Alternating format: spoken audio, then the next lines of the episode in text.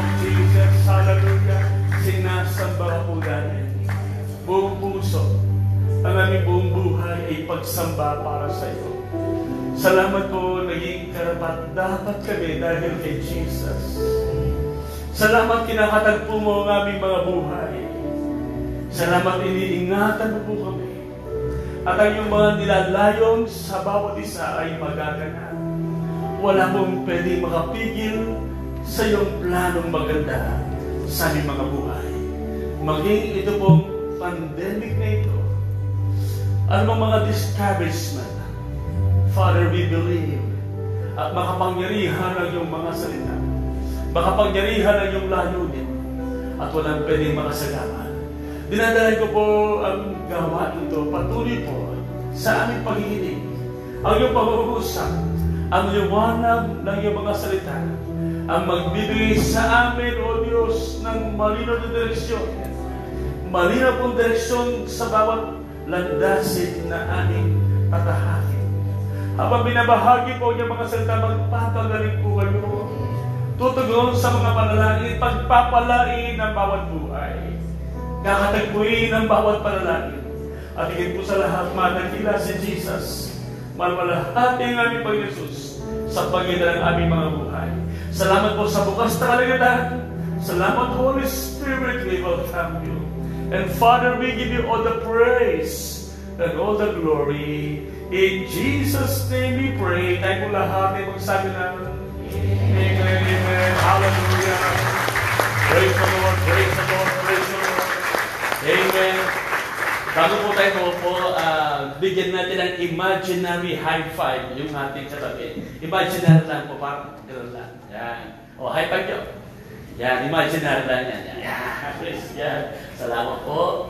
At uh, pakisabi sa inyong sarili, I am blessed and I am beautiful. Hallelujah. We cannot be seated. Thank you, Jesus. Glory to God. Salamat po sa ating worship team. Thank you, Jesus. Napakahalaga ng ating pagtitipong ito na matagal po tayong napipigilan. Uh, pinag-aaralan, pinaglimitigan po namin at matagal na meeting at kumisan pa ulit-ulit na meeting kasi ayaw namin kayong malagay sa alanganin at ayaw po po na tayo lilitaw na parang tayo sumusuway. Uh, actually tayo po ang pinakahuli sa Magalan ang nag-Sunday physical gathering. Although hindi naman po tumigil ang church, hindi naman nagsara ang church. Sa inyo ba? Nasa online tayo live. At maging ngayon sa San Fernando, meron tayong live online. Yung mga hindi pwedeng pumunta dito, kahit sa bahay lang, ay sila po ay nakakasamba. Praise God. Medyo malapit ng yan. Malayo ko ng konti. So, ngayon, excited po akong makita kayo kahit naka-face mask. uh, alam ko, ang puso nyo natutuwa, nagagalak, And God will reward you today. God will reward you. God will bless you.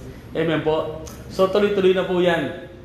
Ang ating message, agad po tayo dara po. Ito yung panghuli sa ating series, The Power to Turn Things Around. Ang kapangyarihan para mabago ang ating mga sitwasyon. May mga nagaganap sa buhay natin, ayaw natin. At kumisan parang napapaniwala na tayo na wala na tayong magagawa pa. Mga kapatid, may Diyos. Buhay ang Diyos. Baka pangyarihan ng Diyos. Amen? Yes, may mga sitwasyon kumisan, dapat tayo mag-grow doon. Learn to live with it. Pero kung minsan, pag hindi ang kalooban ng Panginoon, no? Uh, at alam mong hindi ng plano ng Panginoon, we can go against it. We can battle it. Al- Halimbawa ngayon, ang bansang naunang COVID-free free, ay ang New Zealand. New Zealand. No? Sila ay wala na. Talagang inobserve nila. Ano pinapakita doon? That we can beat this together. We can win over this COVID-19. Sumunod po yung Taiwan. Taiwan. Di ba? And I believe susunod na ang Pilipinas, bagamat dumami tayo, dumami. Sa ating lugar ngayon, COVID-free tayo. Uh, wala tayong kaso sa lugar natin. Thank God. Amen. Kaya nga po sa Magalang, eh, tayo ngayon ay sa mga churches ay sila po ay nag-physical gathering na. Kaya lang po we will observe physical distancing at naka-face mask pa rin po. Uh, sandali lang po yan. Sandali lang. Makakayahan natin. Kaya nga po, tiis lang tayo ng konti. Labanan natin yan. Amen? Pwede ba bago yung ating mga sitwasyon? Hindi po alam kung anong kinakaharap yung mga sitwasyon labanan sa buhay. Kagaya po ni David, dumating sa buhay ni David, discouraged siya. Maka-Diyos si David, na-experience na niya ang Diyos. Pero dumating po sa time ng buhay niya, hindi alam ang gagawin. Until he came to realize that God has a plan. God has a purpose. Kaya po, balikan ko lang sandali yung ating pag-aaral. Una, ating natalakay, based on Psalm 34 na ating pinag-uusapan, that prayer can turn things around. Pag tayo pa rin nag-pray, talagang nag-pray, gaano man ka-imposible yung ating mga sitwasyon, ay pwedeng mabago.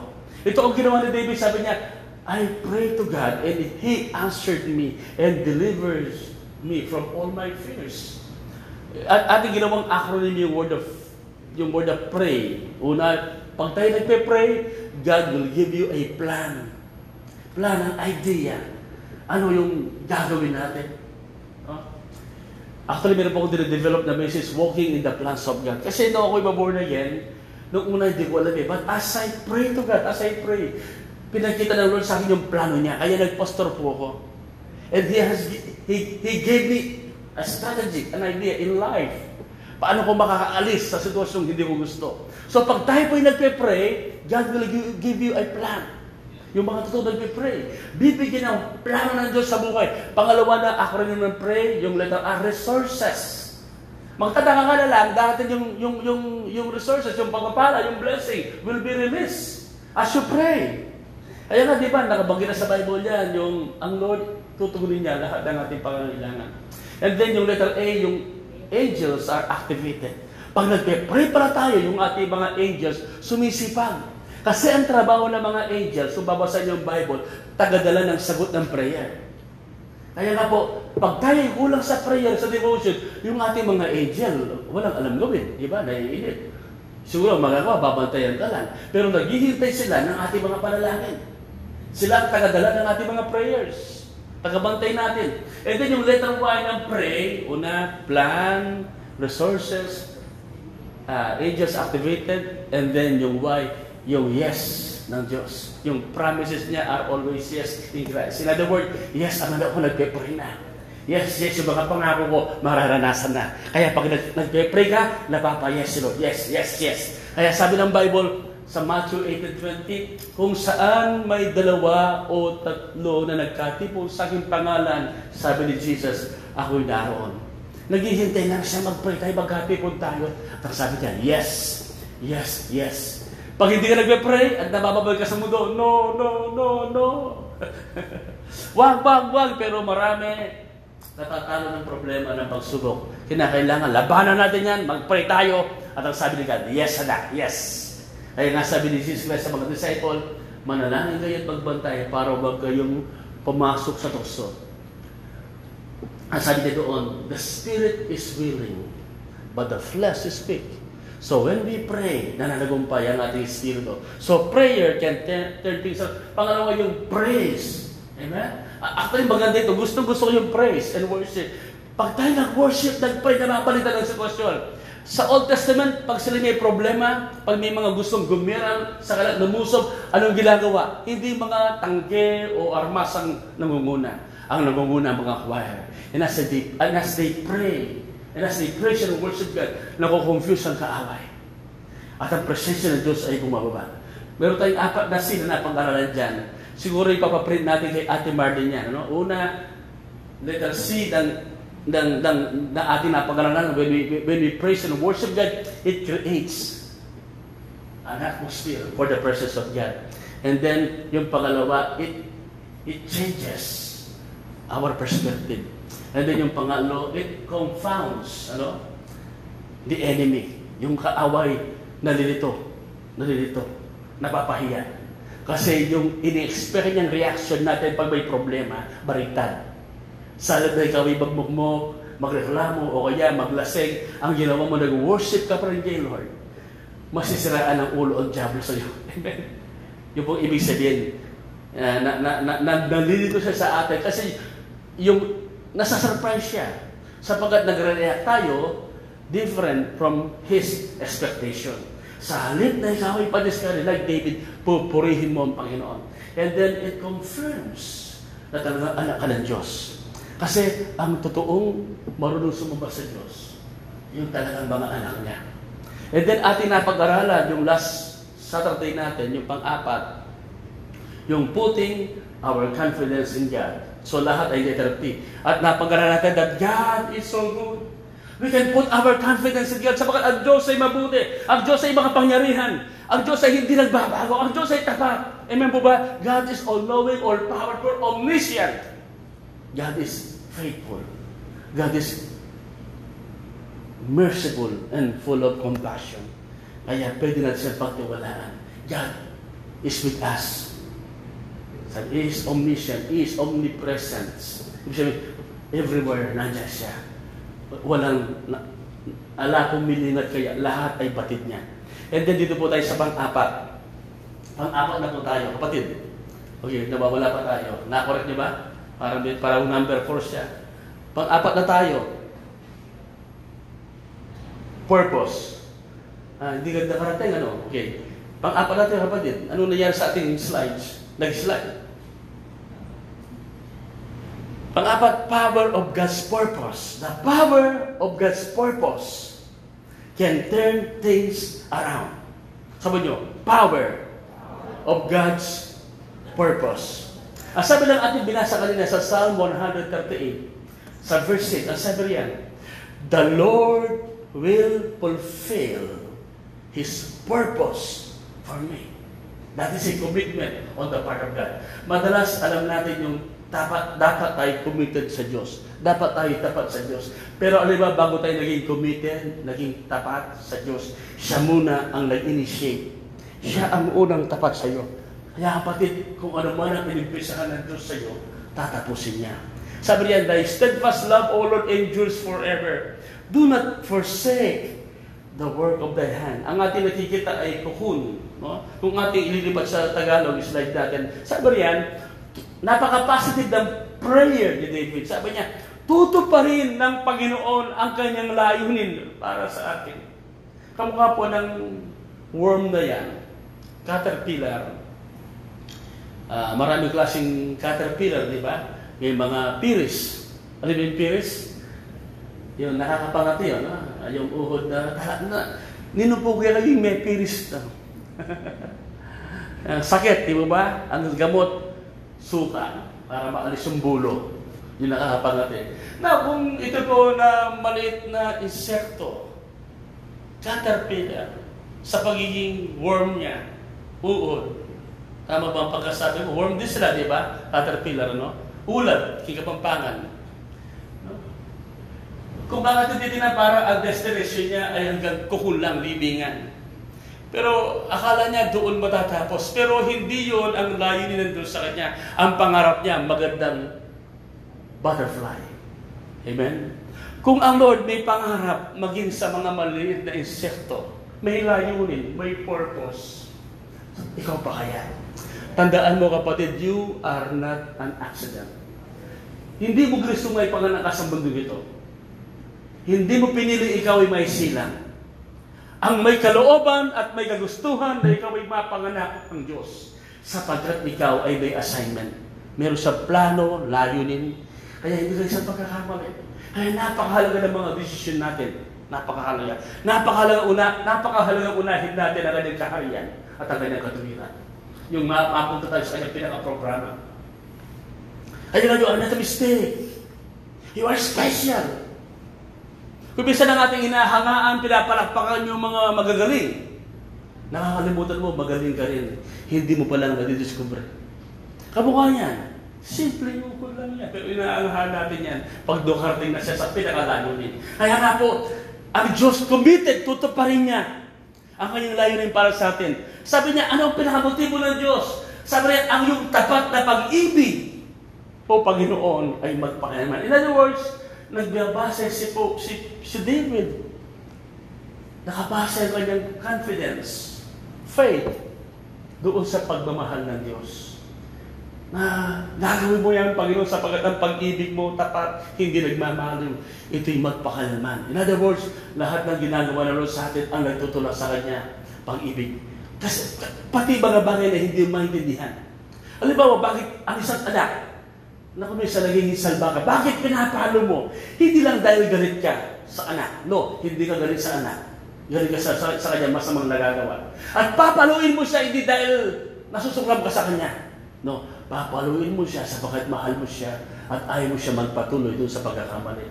Sapagkat pag nagpatuloy siya sa dyan, malalayo siya doon sa magandang plano na pinapangarap mo para sa kanya. Yan ay heaven amen. Kaya sabi riyan, ito ang prayer ni David, huwag mong pabayaan ang magawa ng iyong kamay.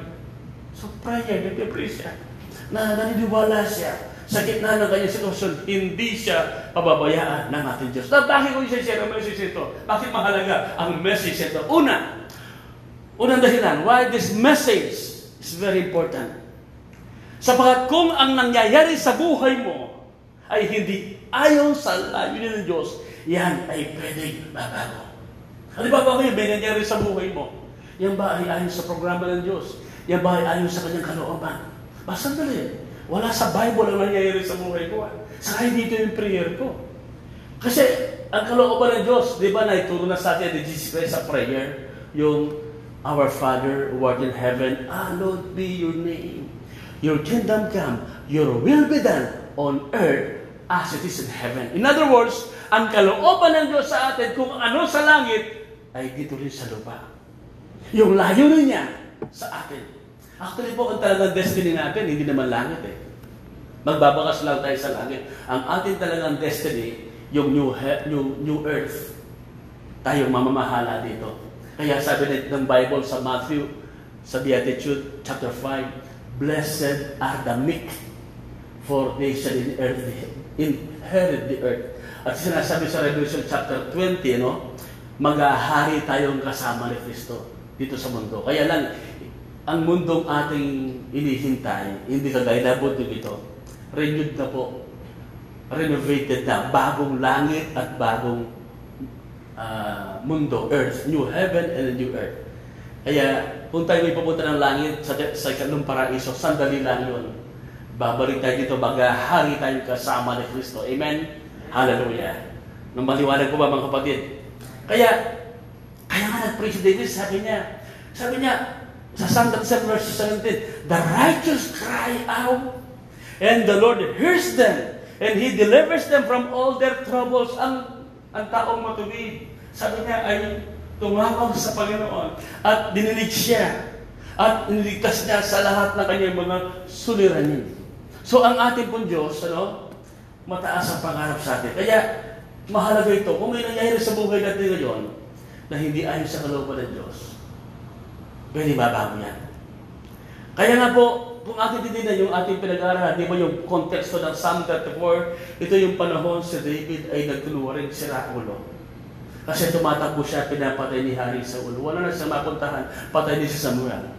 Nagpunta siya sa lugar ng mga kalaban, sa mga Philistine. Nang makilala siya doon, nagkunwari siyang sira ulo. Murid-muritan niya po. Nagkunwari siyang baliw. Sa pag-alala, baka patay siya. Hinuli siya at hinaharap kay Abimelech. At nagalit po yung king, sabi niya, ang dami ng sira ulo sa aking kaharian. Sabi niya, dinagdagan niyo pa. Sabi niya, palayasin niya, alisin niyo sa harapan ko yan. And then doon na halilan sa David, bakit hindi siya namamatay? Bakit sa kabila ng mga panganib sa buhay niya, ligtas pa rin siya? Narealize niya, may plano ang Diyos sa buhay niya. Marami sa atin, dapat patay na tayo. Dapat tinamaan ng COVID. O maaari tinamaan ka pero may buhay na buhay ka. Meron tayong, meron tayong kapatid, marami, no? Tinamaan. Miraculously, they have been healed. Kaya nga po, nagbago, biglang nagbago ang pananaw ni David. Mula sa pagiging desperado, bigla siyang nagpulit sa mamba, nanalangin at lubos ang nagtiwala sa Bakit? Na-realize niya. Pakilipan mo na anak, parang natutulungan na tayo dyan. Okay. David realized what is happening in his life is just temporary. Bakit? Magtatagumpay pa rin yung will ng Lord sa buhay niya. Ibig sabihin kung may problema ka ngayon, may expiration date yan, may purpose yan, may dahilan. Pero hindi yan ang kwento ng buhay natin. At hindi yan magtatapos ang kwento ng buhay natin. Ano yan? It's a, it is just a temporary setback. Nakaranas mo ka ng setback? Bagsak ang business? Ha? Yung in-expect mo yung di nangyari, malungkot ang buhay, ang tawag yan setback. But he believed, David believes, God is setting him up for a powerful comeback. Amen? Kaya nang siya nag-comeback, he became the king of Israel. Hallelujah. Thank you, Jesus. Kaya kapatid, maaari ang nararamdaman mo ngayon parang yung pinapangarap mo magandang especially mag-performance na sa pandemic nito, ang ganda ng pangarap mo sa business, biglang nagsara. Tigil lahat. Yung abroad mo, hindi natuloy. Yung project, hindi natuloy. Yung pangarap mong kasal, hindi nangyari. Temporary lang yan. Uh, God is preparing you for a for a powerful comeback. Why this message? Because kung hindi mo naunawaan ang dahilan ng iyong mga pinagdadaanan na kahirapan, maaari makagawa ka ng pagkakamali. Maling desisyon na maaari makasakit sa iyo as yung magandang future o maaari makasakit sa iba. Kaya pag may nangyari sa iyo, huwag ka agad magagalit. Huwag ka agad magja-judge. Kasi may mga nangyari sa buhay ko bisan, pag hindi mo naintindihan, magkakamali ka, makakapanakit ka. Makakagawa ka ng permanenteng desisyon sa isang tempora, sa isang parandalian, temporary problem. Marami ganyan eh. Nagkatampuhan lang. O sige, walay na tayo. That is just a temporary problem. Na nag-grow lang kayo. Natural lang sa mag-asawa. Kumisa sa mag-girlfriend, boyfriend, o magpamilya, magkaibigan, na kung minsan mayroong misunderstanding, pero may purpose yun. Lalo lalalim ang relasyon. Kaya huwag ka kaagad gagawa ng final decision na bahala ka na sa buhay mo. Sinaktan mo ang puso mo. Pinupok mo ng martilyo. Tinagtakan mo pa ng Ajinomoto. No, that's that's only a temporary problem. Huwag kang gagawa ng permanent decision. Amen po ba? Kaya mahalaga, maintindihan natin. Pag hindi mo alam yung dahilan ng ating mga dinadanahan ng kahirapan, pinapag-grow ka lang para ni Lord. Kaya ano ba may taong gumagawa ng masama sa iyo? Huwag mo siya ipag-pray na mamatay. Pasalamat ka kay Lord. Yung mga nananakit sa iyo ng insulto, pinapatapang ka. Ginigising ka lumabas yung galing mo, yung potential mo. Amen mo ba? Hallelujah. Kailangan mo rin ng kaaway sa buhay. Hindi puro mababait. Kailangan mo rin marinig yung negative na sasabihin ng mga, ibang mga tao para magising tayo. Hindi puro magaganda. Kasi pag palaging magaganda ang ating narinig, naging kampante, kampante ka, complacent, and so relax. So kung sakaling may nag-insulto sa iyo, huwag kang magalit. Ha? Manahimik ka na. Pag-aralan mo yun. Tama naman natin sinasabi niya. Kung hindi mo totoo, ipahiya mo siya. Amen? Ang ibig sabihin, pagbutihin mo lalo, at mabibigla na lang siya, nagkakamali siya, patungkol sa iyo. Iba ka pala. Can I have an amen? Like the Lord Jesus Christ. Bakit si Lord nag-struggle siya? Lord, kung maaari, sabi niya, yung sarong ito ay lumampas. Pero naintindihan yung purpose, yung layunin ng saro, ng paghihirap. Tinanggap niya. Ano po, it is easy to give up if you don't understand the purpose of the pain that you are about to encounter. No, yung gamot. Yung injection. Minsan ayaw kong daanan yan yung ikaw pumunta ng doktor. Ayaw kong malaman may sakit ako. Pero kailangan mong daanan yan para makita ko. At para gumaling ka. Parang si Jesus Christ, walang ibang paraan para tayo maligtas. Kailangan niyang tanggapin ito. Sapagkat alam niya, ito ang magligtas sa atin. Para ikaw din, di ba? Para kanino ka bumabaho? Bakit bumabaho ka na maaga? Bakit kahit tumisan yung mga kamay mo, nasusugat na sa ka? Diba? Pagmamahal, di ba? Pagmamahal. Can I have an amen? Now, pangalo, ang haba ko na aking introduction. Now, kapag ating nakikita ang mga pangyayari sa buhay natin ayon sa liwanag ng layunin ng Diyos, magiging iba ang ating pagtugon sa mga pagsubok na ating hinaharap. Ah, kaya pala nangyari ito. Kasi alam mo may purpose ang Lord. Nagiging iba na ang tugon mo sa buhay. Nagiging iba na ang paranan mo. Kaya hindi ka agad magsasalita ng patapos. Hindi ka, hindi ka agad mag-judge.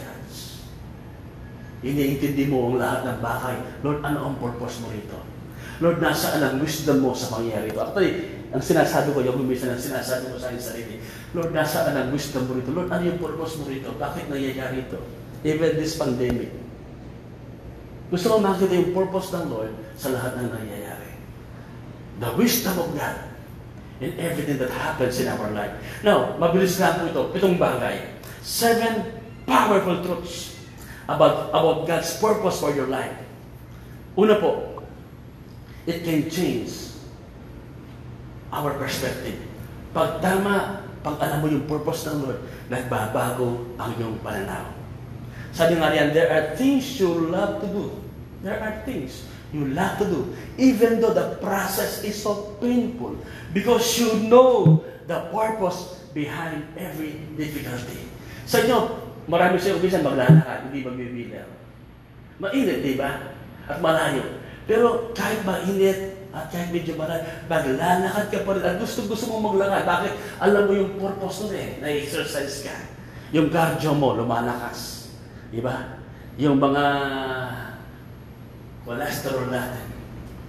Yung ating fatty liver. alam mo, kaya you love to do it. Kasi alam mo, yung dahilan sa kabila ng kahirapan yon. May mga bagay na gustong gusto natin gawin kahit mahirap at masakit kasi alam natin ang ibubunga nito pagkatapos. Di ba? Wish na, Lord, maaga akong matutulog pero iba na pa ng television. Pero kahit isasacrifice mo yung television kasi kailangan maagang matulog is for your health. Amen? Is for your health. Alam ba, nanood kayo ng TV, inaantok kayo, huwag niyong labanan yung antok, matulog ka.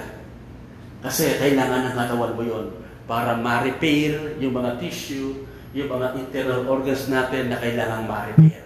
Para huwag kayo masyadong, huwag tayong magkasakit. Can I have an amen? Actually, ang totoo, pag-aralan ng buhay, hindi naman talaga natin kinagagalitan ang pain. Marami sa atin, we really hate pain. What we hate if we do not know the purpose of the pain. Huh? Halimbawa, si Pare Pacquiao, gusto, gusto niya nahihirapan ng katawan. Di ba? No? Kasi alam niya yung purpose na kanyang tinadaanan na kanyang pain. Pero ito yung ayaw natin, yung dumadaan ka ng konsumisyon, ng problema, ng paghihirap. Pero hindi mo maintindihan bakit nangyayari yun. Yun ang ayaw natin. But the moment you know the, the purpose of your pain, you will embrace the pain. The grind, sabi nga. Kung kayo nanood ng UFC, mahirap yun. Yung grappling, mahirap yun. And yet, pupunta siya doon sa, ang tawag, lion's den. Lion's den. Pupunta doon sa mahirap at nakakatakot na sitwasyon. They embrace the grind, sabi nga. Kasi alam nila yung resulta nun. Kagaya ng nanay. Yung isip, imagine mo lang mga anak, ang hirap, ang sakit. Di ba? Imagine mo lang, makakanak. Ang sakit. Pero bakit hindi takot? Pagilibog mo na anak, bakit hindi takot? Ha? Kasi kakayanin ng isang ina ang anumang sakit. Alang-alang sa kanyang pagmamahal sa sanggol na kanyang isisilang. Yung asawa mo nakalipa. Kaya huwag mong iisipin, anak, na hindi ka mahal ng mama mo, ng tatay mo. At kaya nagkamali sila, ano man, huwag kang magre-rebel sa kanila. Yun lang, pinanganak ka, tumaan sa matinding sakit. Kakayanin yung sakit na yun kasi mahal na mahal ka. Yun lang ang balikan natin, hindi ka na magtatampo sa nanay mo, sa magulang mo.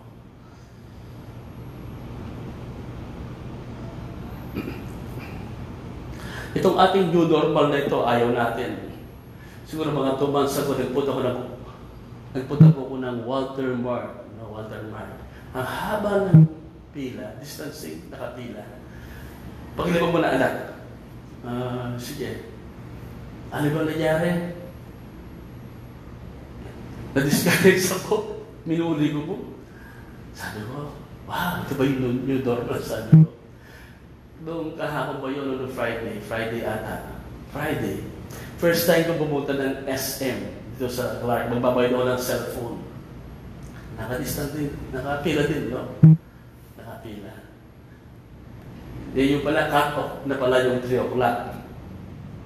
Na, na-late po ako. Dumating ako mag po 4 o'clock na eh. So talagang hindi normal yung mga nangyayari, hindi maganda. Nakapila tayo. Pati mga nagde-date ngayon, ganyan lang. At least nagmamahalan. Naintindihan yung purpose ng, ng mga dinadaanan. Pag hindi mo naintindihan yung purpose ng dinadaanan, magsasawa ka. So ano yung una? Seven powerful truths about your God's purpose for your life. Una, it makes you, it changes. Ano una? Our perspective. Pangalawa, it makes you positive. Nagiging positibo ka. Maging sa pagharap sa buhay. Halimbawa ngayon, iniisip mo, naging positive ka. Sa pandemic nito, ano kaya klaseng business ang gagawin ko? Anong tinuturo ng Lord sa amin? Hindi yung puro negative tayo. Knowing that God has a purpose for your life gives you courage and confidence to face life's everyday battle. Ito ang nangyari kay David. Sabi niya, aking sinasabing hindi mamamatay. Ang daming labanan sa buhay ni David. Ako'y mabubuhay ang gawa ni Yahweh taos sa aking puso na isasalaysay. In other words, there is a testimony. So, positive tayo. Alam mo, everything works together for good. Kamukha ng isang kwento ng isang donkey na nahulog sa isang pit, sa isang balon. Iyak ng iyak. Yung donkey. Hindi alam ng may-ari kung anong gagawin. Eh, napansin niya, matanda na rin ang donkey niya. Siguro sabi niya, ilibig ko na lang rito. So, ginawa po niya kumuha ng pala at tinatapunan. Yung donkey naman, iyak pa rin ng iyak. Pag, pag natata, in, hindi siya pumayag na malibing na buhay. No? Sabi may daratong dumi sa kanya, gumagano'n lang. No? Iyak pa rin siya. Pero may mga tumigil siya. And then, nabigla po yung mama, bigla siyang nakatalon yung donkey at kalipas ng takbo. Alam mga kapatid, maraming ibabato sa atin ang buhay. Kuminsan, life is not fair. Sabi nga, life is not fair. May mga bagay hindi mo naman ginawa kung ikaw ang pagbibintangan, pag-iinitan ka. Ichichismis ka. Makakatanggap ka ng maling pagtrato ng mga maling pagpuna. Anong gagawin mo? Magsaself-pity? No. Huwag mo hayaan matabunan ka ng mga basturan ka. Every time na may mga masamang bagay na binabato sa iyo, humilad ka na. Hilad ka na. Huwag mong tanggapin. Bakit? Kung iisip mo, iisipin mo palagi yung masamang ginagawa ng tao sa iyo, yung mga salita nila, yun ang palagi iniisip mo, kapatid, kulang ang buhay mo para sumaya. Kulang yung oras mo para ibigay. Ang dami dapat bigyan ng panahon, yung anak mo, yung pangarap mo. Kaysa palagi mong iisipin yung mga nakakainis. Ha? May ginawa masama ang asawa mo. Kumbaga sa cellphone, switch off mo muna. Focus ka muna kay God. Amen? And then, mag-isip ka ng magandang bagay na dapat mo i-enjoy. Hindi yung maghapon, isang linggo, isang taon doon ka nakafocus. At nakamatayin mo yun. Bakit namatay? Depression. Sayang ka buhay. May pangarap ka, may magandang naghihintay sa'yo. Pagkatapos, ilalagi mo doon sa bagay na yun. Actually, kulang yung ating oras, sa ating panahon. Para ating sayangin ang ating buhay sa mga bagay na yan. Lahat na nakakuna ang magsabi ngayon. Gaya na din si Donkey. Si Donkey, hinagla ng ilan. Nireject na eh. Give up na ang boss niya. Yet, bumangon siya. Pangalo, it gives you power. Pag alam mo ang Lord may purpose sa'yo, lumalakas ang loob mo. Di ba? Nakangarap ka pa ng malaki. Pero pag alam mo, wala at ang purpose ng Lord, ako at ay biktima ng tadhana. Sapagkat ang buhay, parang gulong ng palan. Pangingihina ka ng loob. Pero pag alam mo may purpose ang Lord sa iyo, tatapang ka. Kamukha ni David. Dahil alam niya may purpose ang Lord sa buhay niya. Bata pa lang si David, nagbabantay ng tupa. Ano kanyang mga kalaban? Asong guba, leon, at oso. But David matama bakit? Alam niya hindi siya pwede mamatay hanggang hindi tapos ang purpose ng Lord sa buhay niya. Goliath, na-encounter niya si Goliath. Bakit matapang siya? Bakit empowered siya? Alam niya, Diyos, kakampi niya. Amen. Binabakapan siya ng Diyos kasi nabubuhay siya sa purpose ng Lord. It gives you power. Sabi niya, power. Pang-apat, it protects you. Si David hindi namatay hanggat hindi nagawa ang pinapagawa ni Lord. Sabi nga riyan, nang vision accomplish na siya, nang may sagawa na ni David ang kalooban ng Diyos, yung purpose ng Lord, para sa kanyang kapanahonan, siya'y namatay at nilibig. In other words, you are immortal. You are immortal until the will of God is accomplished in your generation.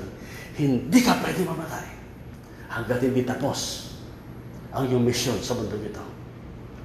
Panglima, it puts you into God's master plan. Pag in-embrace mo yung purpose ng Lord, save ka. Bakit? Nasa plano ka niya. Nasa master plan niya. Merong isang tao sa Bible na gusto pumatay kay David, ang pangalan, Haring Saul. At sabi nga riyan, But God removed Saul and replaced him with David. Ano ang problema kay Saul? Bakit inalis? Kasi sarili niya ang kanyang ginagawa. May pinapagawa si Lord. Ang ginawa ni Saul, yung gusto niya. Hindi niya lubos ang ginawa yung layunin ng Diyos. Kaya, pinalitan siya. Sabi nga sa wikang Tagalog, at nang siya alisin ng Diyos, sino yun? Si Hari Saul. Si David naman ang pinili ng Diyos upang maghari sa kanila.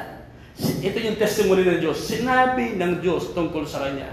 Si David na anak ni Jesse ay isang lalaking aking kinalulugdan. In other words, natutuwa ang Diyos sa kanya. Na hanggang sumunod sa lahat ng nais ko. So, bakit si David nabubuhay doon sa layunin ng Diyos? And nilalagay, ang layunin ng Diyos ang maglalagay sa atin sa kanyang master plan.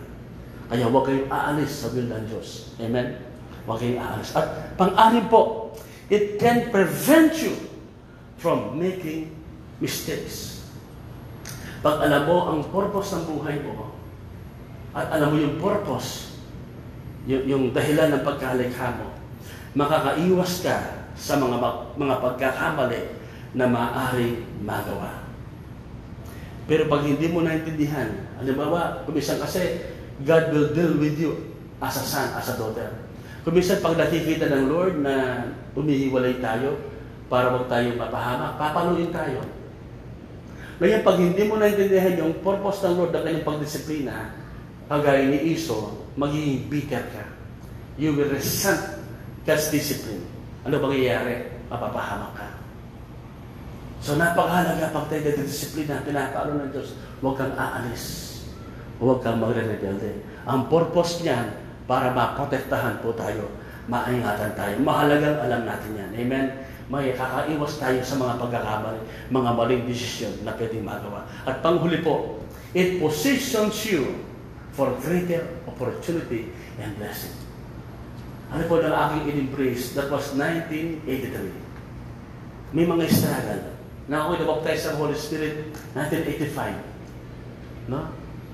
Inalam ko yung plano ng Diyos sa buhay ko. And I begin to learn to walk in God's plan. And it positioned me for a greater blessing and purpose. It positioned me. Favor. Ang daming favor na pinaranas sa akin ng Panginoon. Nilagay ako sa tamang lugar.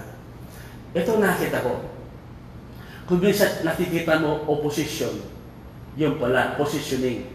Kamukha ni Goliath, parang opposition. Kasi kung yung titingnan, David versus Goliath, parang mismatch. Di ba? But actually, David versus Goliath, it is a setup. God is positioning David to be promoted. Kaya kung may Goliath kayo, ha, ang tingin mo opposition. No, positioning yan. Pini, pinoposition ko ng Diyos sa pagkapalan. Kung walang Goliath sa buhay ni David, hindi makikilala si David. Kasi ang function natin, ang design natin to solve problem. Ang value mo, ang worth mo, ay nasa pagsasolve ng problema.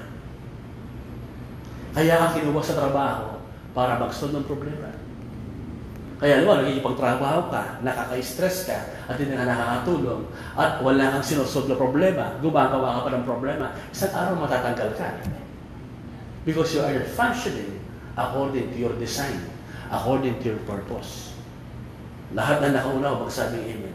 Pag malaking problema ang nasa solve mo, malaking sweldo ang tatanggapin mo. Ano ba? Kaya iba, ginagawang manager, ginagawang presidente, ginagawang supervisor. At kung minsan umaalis ka na, ayaw kang paalisin. Kasi alam nila yung halaga mo sa kumpanya. Nagsosolve ka ng problema. Kung, kaya kung walang gulayan sa buhay mo, wala kang sinusolve, you will remain obscure. You will remain unknown. Walang promotion. So opposition, sa buhay natin mga opposition, dumarating yan to position you. Kaya si David, nagkaharap si Goliath na position siya. Amen? At dahil nas, at ang, ang ginagawa natin, kalooban ng Diyos, project ng Diyos, God will sponsor you. Pag sabing sponsor, may commercial ka na. May advertisement. Ano yung sabihin? Di ba? Kukuha ng sponsor para yung project mo. Amen? Kaya si David, ang dami niyang sponsor. Kaya pag wala naging sponsor sa atin, baka wala kang project. Baka hindi project ng Lord yan. Ang project, pag solve, nagpa-function ka, ayon sa yung design. Yan ang purpose, mga kapatid. Kaya i-discover mo ngayon, alamin mo, paano malalaman ang purpose ng buhay mo? Kausapin mo ang gumawa sa. Sino? Ang manufacturer. Sino yun? Si God. Kaya napakalaga ng prayer. Kaya pag nagpe-pray ka, God will give you the plan. God will give you a strategy, an idea. Kaya palala natin pinipilit yung devotion. Hindi nyo makukuha ang purpose ng buhay mo sa tao. At hindi rin sa'yo. Kasi hindi ako gumawa sa sarili mo. Ang pwede lang magsabi ng purpose ng buhay mo, yung gumawa sa'yo. Bakit kanya ginawa? So yung gumawa, ang makapagsasabi, ano ang purpose mo? At sino gumawa sa atin? Si God. Kaya dapat nagpe-pray tayo. Ay, ito, sineryoso ko yung prayer. Ay, sito yun. Nag-pray ako. Especially ng bata akong kristyano. Hindi pwedeng 5 minutes prayer. Kung isang kulang yung isang oras. Kung isang babat talaga sa prayer. Umaga gabi. Amen po ba? Kasi mahalaga na ma maharinig ko ang Panginoon. Baka magkamali ako. So, ang pagkukuha natin ng source para malaman ang purpose ng buhay natin, si God, pangalawa, ang Bible. Itong manual. Alam mo ba, ang gumawa ng laptop, ang gumawa ng cellphone, di ba nga manual yan? Para malaman yung function na ang manufacturer gumawa ng manual. Basahin mo ang manual. So, ang Diyos gumawa ng manual. Ang Bible. Basahin natin ang Bible. Makikita mo ang kanyang revelation sa buhay mo. Pero pag tamatay magbasa, magkakamali ka, magsasayang ka ng oras, napakaikli ng buhay para masayang natin. So mga kapatid, ito yung pang-apat. Power of God's purpose. Powerful yan. Walang pwedeng makapigil dyan. Tutuparin ng Diyos ang kanyang layunin sa buhay natin. Dahil po lahat ay tabayo na. Thank you, Jesus. Hallelujah. We praise you, Lord. We honor you. Meron dito, saan-saan mo hinahanap ang purpose ng buhay. Wala po yan sa horoscope. Wala po yan sa mga between o sa mga year of the rat o year of the snake. No. Sino ba ang gumawa sa iyo? Agay ng aking nabagay kanina, ang pagkapanganak mo, pagkasilang mo sa mundong ito, hindi mo ginusto. Hindi mo pinili. Ang Diyos ang may kalooban, ang may gusto. Siya ang lumikha sa iyo. Siya may plano sa buhay mo. You are special. At siya ang magsasabi sa iyo, bakit kanya pinapunta sa mundong ito? Bakit kanya pinahintulot na may panganak? Sa kapanahunan ito, siya nakakaalam. You need to pray, talk to God, talk with Him daily. And you need to read the manual, the book of life, the Bible. Hallelujah. Salamat po aming Diyos, aming Ama. Ginagawa niyo bang maliwanag, malinaw ang lahat ng bagay. Dinadala ko po ang inyong mga anak, especially this time of pandemic. Marami na disappoint. Marami, Lord, na discourage. Sapagkat hindi nila inaasahang mangyayari ito. At naapektuhan yung kanilang mga plano. But we thank you, dear Lord, no one and nothing can stop your purpose. Committed ka sa iyong layunin sa aming mga buhay. Thank you, Jesus. Aking ka sa ating kamay. Hallelujah. Isuko mo lang ang buhay mo sa Kanya. Jesus, I give you my heart. I give you my soul. I live for you alone. Hallelujah. As we sing this song, the chorus, Lord, I give you my heart. Sige po, isurrender mo ang buhay mo sa layunin ng Diyos. Magkakalang puso ng desire na sila lumaranasan sa iyong buhay. Thank you, Jesus. Hallelujah. Lord, I give you. Lord, I give you my heart, Give your heart's give desire. you my soul. Yes. Declare it. I live for you alone. Every breath that I take, every moment I'm awake. Oh my Jesus. Lord, have your way in me. Lord, I give you my I heart, give you my heart. give you my I soul. give you my soul. I live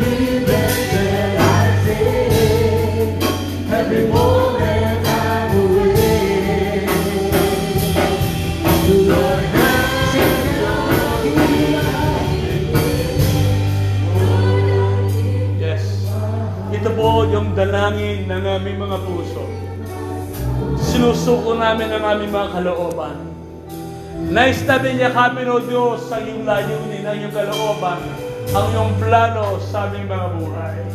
Hallelujah. Maghari ka, O Diyos. Patuloy mo maliwanagan ang aming kaisipan.